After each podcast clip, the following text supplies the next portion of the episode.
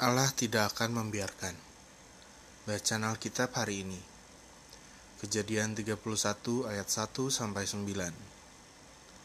Kedengaranlah kepada ke Yakub, anak-anak Laban berkata demikian.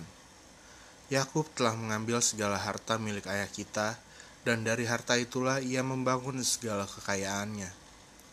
Lagi kelihatan kepada Yakub dari muka Laban, bahwa Laban tidak lagi seperti yang sudah-sudah kepadanya Lalu berfirmanlah Tuhan kepada Yakub, Pulanglah ke negeri nenek moyangmu dan kepada kaummu, dan aku akan menyertai engkau. Sesudah itu Yakub menyuruh memanggil Rahel dan Lea untuk datang ke padang, ke tempat kambing dombanya. Lalu ia berkata kepada mereka, Telah kulihat dari muka ayahmu bahwa ia tidak lagi seperti yang sudah-sudah kepadaku, tetapi Allah ayahku menyertai aku juga kamu sendiri tahu bahwa aku telah bekerja sekuat-kuatku pada ayahmu. Tetapi ayahmu telah berlaku curang kepadaku dan telah sepuluh kali mengubah upahku. Tetapi Allah tidak membiarkan dia berbuat jahat kepadaku. Apabila ia berkata, yang berbintik-bintiklah akan menjadi upahmu, maka segala kambing domba itu beroleh anak yang berbintik-bintik. Dan apabila ia berkata, yang bercoreng-corenglah akan menjadi upahmu, maka segala kambing domba itu beroleh anak yang bercoreng-coreng. Demikianlah Allah mengambil ternak ayahmu dan memberikannya kepadaku. Ayat hafalan Kejadian 31 ayat 7 Tetapi ayahmu telah berlaku curang kepadaku dan telah sepuluh kali mengubah upahku. Tetapi Allah tidak membiarkan dia berbuat jahat kepadaku. Renungan Inspirasi Kehidupan tak selalu menjanjikan keadilan.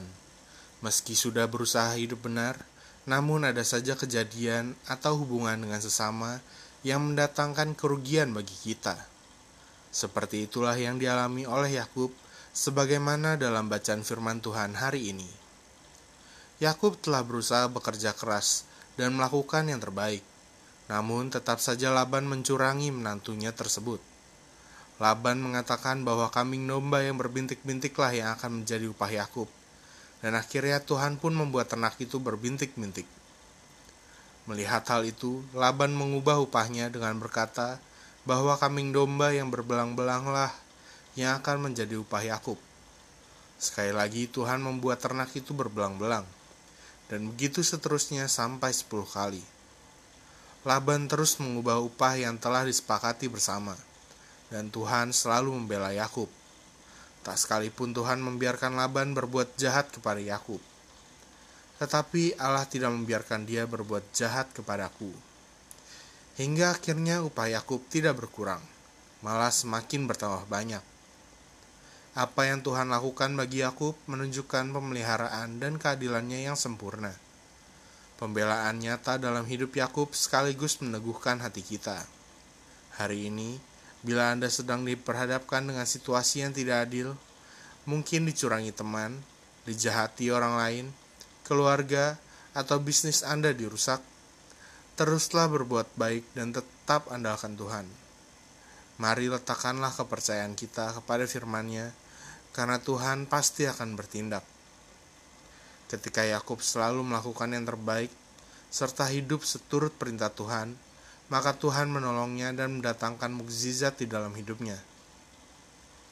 Tuhan selalu punya cara untuk menolong kita, sekalipun jalan itu serasa tidak mungkin bagi kita. Tuhan juga tak pernah tidur, matanya melihat selagi kita terus berbuat benar. Bila saatnya telah tiba, Tuhan akan memberkati dan membuka jalan. Ketika Tuhan sudah membukanya, maka tak ada satupun yang bisa menutupnya yang harus dilakukan. Kendati Anda mengalami ketidakadilan, teruslah lakukan yang terbaik. Tetap andalkan Tuhan dan percaya pada firman-Nya bahwa Tuhan tidak membiarkan kita. Refleksi diri. Pertama, apakah Anda sedang mengalami situasi yang tidak adil saat ini? Gue ulangi, Apakah Anda sedang mengalami situasi yang tidak adil saat ini?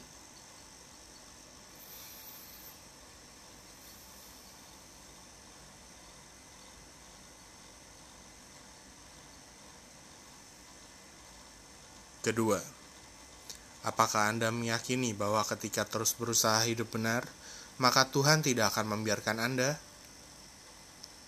Gue ulangi, apakah Anda meyakini bahwa ketika terus berusaha hidup benar, maka Tuhan tidak membiarkan Anda?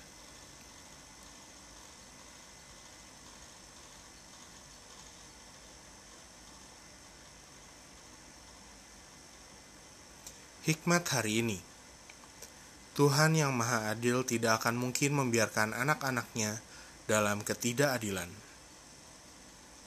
Pokok doa Ya Tuhan, aku percaya Engkau adalah Tuhan yang peduli, yang tidak terus membiarkanku diperlakukan tidak adil.